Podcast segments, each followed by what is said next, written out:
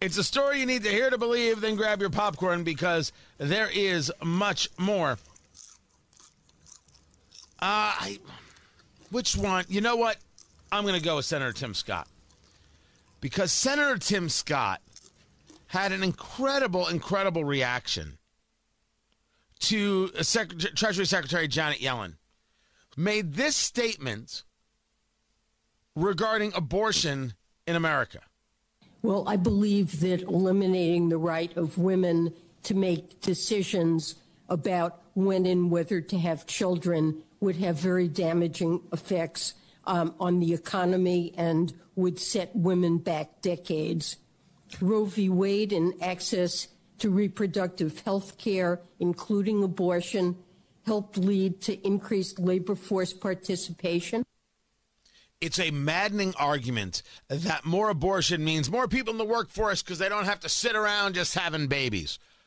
That's that is demonic cult like stuff. And she's not the only one saying it. I'll save that for later.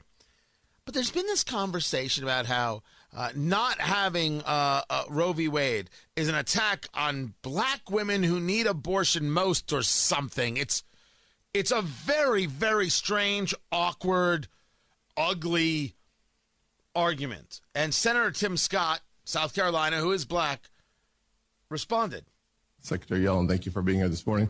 Uh, uh, some of your comments in response to Bob's question I found troubling, and I, I, just from a clarity's sake, did you say that ending the life of a child is good for the labor force participation rate? Giving someone the access, let me just quote what you said, that ultimately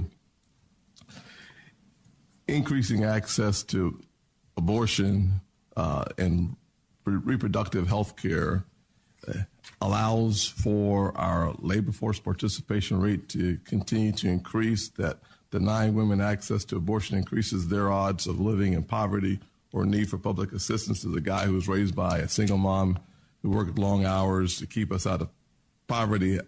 I think people can disagree on the issue of being pro-life or or, or pro-abortion, but in the end, I think framing it in the context of labor force participation is it just feels calloused to me. I, I think uh, finding a way to have a debate around abortion in a, a, a, meeting for the economic stability of our country is harsh. Uh, and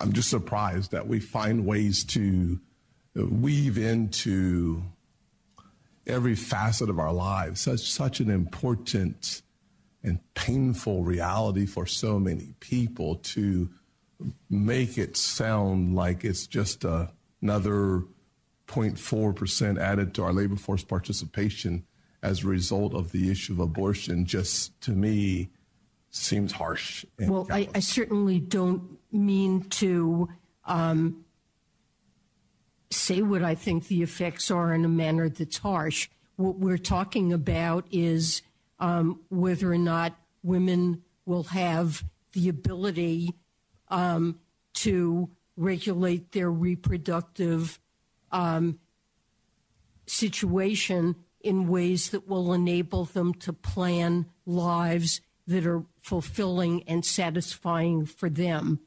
Translation Yes, Senator Scott, I did say that abortion helps the labor force. It's it, I needed to share with you the whole exchange because I thought that that Senator Tim Scott hits it from a very personal level. And you have to understand how ugly Janet Yellen is. You have to understand how ugly the cult of abortion is. Good Lord. Get rid of that filthy baby so you can go back to work and pay your taxes? That's.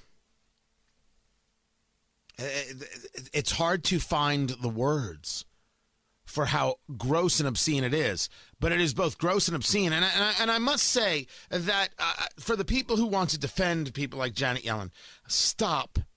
It is where the party is. Don't tell me about the problem with Republicans. There are many problems with Republicans. Oh, plenty of problems with lots of people. This, we're talking about this. Stop defending this, Indiana Democratic Party. Stop defending this, progressives. Just stop. Because when you do, you're just saying that you're cult members and you've drank all the Kool Aid. The problem is you want to feed that Jonestown Kool Aid to others. You only take, take the good stuff yourself.